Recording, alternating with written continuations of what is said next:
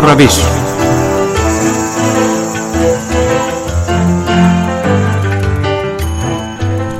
سامعین پروگرام راہ و روش لے کر حاضر ہیں میسم رضا کا سلام قبول فرمائیں سامعین منشیات کی اس مہنگی کے خلاف جد و جہد کے راستے میں اب تک بہت سے نشوب و فراز آئے ہیں تاہم سوال یہ پیدا ہوتا ہے کہ آخر منشیات کی اسمگلنگ کس طرح ایک عالمی چیلنج بن گئی آج کے اس پروگرام میں ہم اسی موضوع کا جائزہ لے رہے ہیں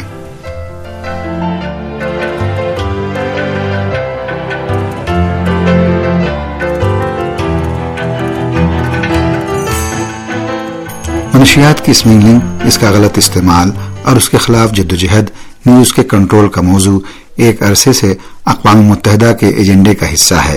تاہم، اس چیلنج کا مقابلہ کرنے کے لیے اٹھائے جانے والے بین الاقوامی اور قومی اقدامات پر ایک نظر ڈالنے کے بعد یہ کہا جا سکتا ہے کہ اقوام متحدہ کے پروگرام اور منشیات کی اسمگلنگ اور استعمال کا قلع کرنے میں ابھی کافی فاصلہ ہے، کیونکہ منشیات کے خلاف جدوجہد سیاسی حالات کا شکار ہو گئی۔ انیس سو نو میں ہونے والے شنگھائی معاہدے کو کہ جو منشیات کی اسمگلنگ اور اس کے غلط استعمال کی روک تھام کے سلسلے میں بین الاقوامی تعاون کے لیے پہلا قدم تھا، سو سال ہو چکے ہیں۔ اس دوران منشیات کے سلسلے میں دو اصلی کنونشن منعقد ہو چکے ہیں۔ ایک کنونشن انیس سو اکسٹھ میں اور دوسرا انیس سو اکہتر میں منعقد ہوا، جس میں بین الاقوامی اداروں نے منشیات کے خلاف جدوجہد میں یکسوئی پیدا کرنے کے لیے عالمی کوششیں انجام دیں۔ ان کوششوں کا سلسلہ جاری رہا۔ یہاں تک کہ تیس سال پہلے، چھبیس جون انیس سو ستاسی میں بھی منشیات کی لانت کا مقابلہ کرنے کے لیے قوموں کے پرعزم ہونے کا اعلان کرنے کی غرض سے شہر ویانا میں ایک کانفرنس منعقد ہوئی۔ اس کانفرنس میں چار دفعات پر مشتمل ایک دستاویز تیار کی گئی کہ جس میں منشیات کے استعمال، ٹریننگ کے ذریعے منشیات کی روک تھام، سماج میں نشیوں کی واپسی اور ان کے علاج، خشخاش کے غیر قانونی مظروں کو ختم کرنے اس منگلنگ کے بڑے بڑے نیٹ ورکوں کو توڑنے اور ممالک کی جانب سے اس سلسلے میں قانونی تعاون جیسے پینتیس موضوعات رکھے گئے۔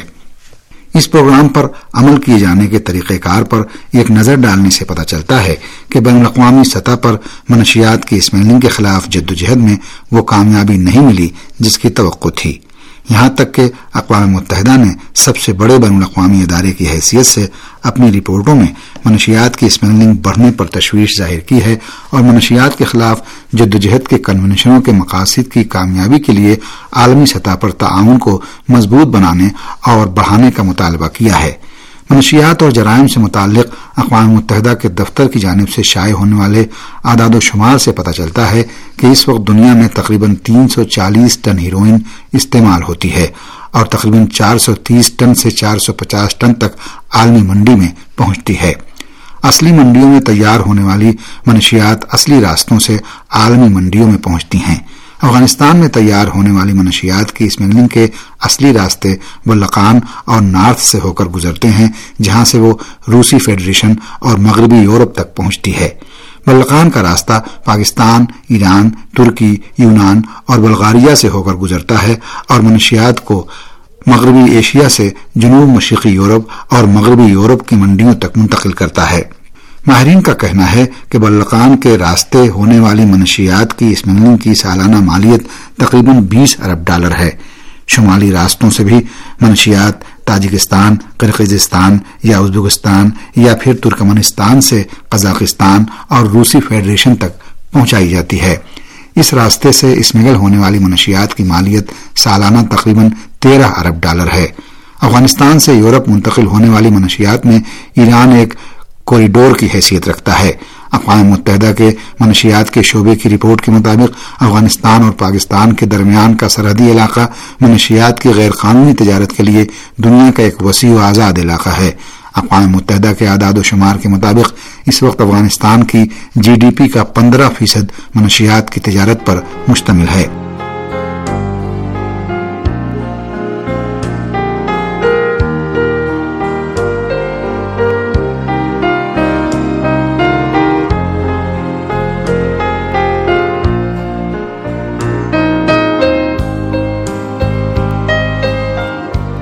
منشیات کے اسمیلنگ کی تاریخ پر نظر ڈالنے سے پتہ چلتا ہے کہ منشیات کا غلط استعمال اسمیلنگ اور تجارت کا آغاز چین سے ہوا۔ چین وہ پہلا ملک ہے جہاں منشیات کی اسمگلنگ و تجارت ہوتی تھی اور چین اس کی بھینٹ چڑھنے والے ابتدائی ملکوں میں بھی شمار ہوتا ہے۔ ڈاکٹر جان کولمین کے جو کبھی برطانیہ کے جاسوسی کے ادارے آئی ایم سکس کے ایک رکن تھے تھری ہنڈریڈ کمیٹی نامی اپنی کتاب میں لکھتے ہیں کہ تھری ہنڈریڈ کمیٹی ایسا اصلی خفیہ ادارہ ہے کہ جو دنیا بھر میں ہونے والی منشیات کی تجارت کو کنٹرول کرتا ہے اور دنیا بھر میں منشیات کی تجارت کرنے والوں کا سرگنا ہے۔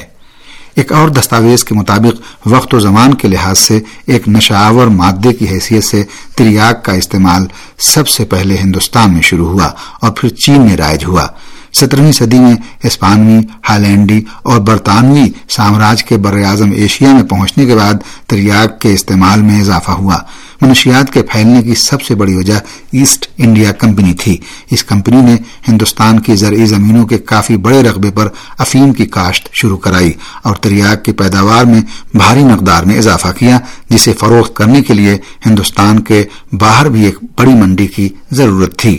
اٹھارہ سو بیس سے لے کر اٹھارہ سو تیس تک برطانوی سرمایہ داروں نے چین کو منشیات کے استعمال کی سب سے بڑی منڈی کے طور پر مد نظر رکھا اور اس ہدف کو حاصل بھی کیا۔ انگریزوں نے منشیات کی تجارت سے ہونے والی بھاری آمدنی کے پیش نظر ہندوستان میں اسے بڑے پیمانے پر پیدا کرنا شروع کیا۔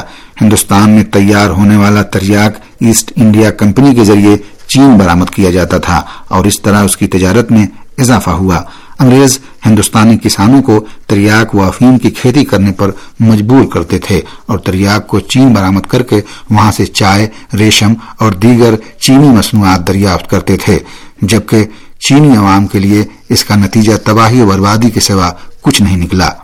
بھاری مقدار میں تریاک چین بھیجا جانے لگا، جس سے چینی عوام کو سنگین خطرہ محسوس ہونے لگا۔ یہاں تک کہ چین کے بادشاہ یونگ شنگ نے تریاک کے استعمال پر پابندی عائد کر دی۔ اس تجارت کو روکنے کے لیے اٹھارہ سو چالیس سے اٹھارہ سو بیالیس تک اور پھر اٹھارہ سو چھپن سے اٹھاون تک چین اور برطانیہ کے درمیان دو جنگیں ہوئیں۔ تاہم، برطانوی استعمار نے اپنی اصلاح جاتی اور اقتصادی برتری کے ذریعے چین پر غلبہ حاصل کر لیا اور اس کے بعد چین میں تریاک کی تجارت قانونی ہو گئی۔ برطانیہ کے ساتھ ہی دیگر سماجی ممالک نے بھی اپنے زیر تسلط علاقوں میں منشیات کی کاشت اور استعمال رائج کیا۔ اس طرح چین کے تمام طبقوں کے اندر منشیات عام ہو گئی اور چینی معاشرے میں کروڑوں افراد نشئی بن گئے اور مختلف قسم کی سماجی و معاشی پریشانیاں لاحق ہو گئیں۔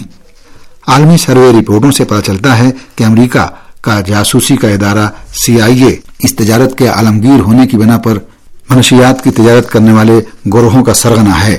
الیگزینڈر چاک بیرن اور جفری کیلر نے سفید موت سی آئی اے اور منشیات کے زیر عنوان ایک کتاب میں گزشتہ پچاس برسوں کے دوران منشیات کی اسمگلنگ اور دیگر جرائم پیشہ گروہوں سے سی آئی اے کے رابطے سے پردہ اٹھایا ہے۔ انہوں نے اس کتاب میں افغانستان پر امریکی حملے کی ایک وجہ سی آئی اے میں منشیات کی تجارت کی بحالی اور اس سے ہونے والے بھاری اقتصادی منافع کو قرار دیتے ہیں۔ منشیات کی اسمگلنگ اس وقت عالمی سیاسی نظام کے اندر سرایت کر چکی ہے اور اس میدان میں وہی لوگ اظہار خیال کرتے ہیں جو خود منشیات کے اسمگلر اور مافیا ہیں۔ اس کے نتیجے میں تسلط پسند حکومتیں منشیات کے خلاف عالمی جد و جہد کو اہمیت نہیں دیتی منشیات کی منڈی میں موجود سرمایہ کاری کے حجم کو مد نظر رکھتے ہوئے یہ سمجھا جا سکتا ہے کہ عالمی اقتصاد میں غیر قانونی سرمایہ کتنی بڑی مقدار میں گردش کر رہا ہے کہ جو عالمی معیشت کے لیے بہت بڑا خطرہ بن سکتا ہے۔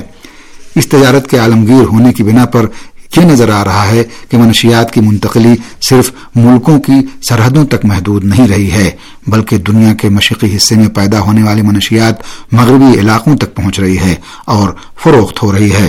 اس کا سلسلہ جاری رہنے کی وجہ سے منشیات کی اسمگلنگ کرنے والے گروہوں کی سرگرمیاں بڑھی ہیں۔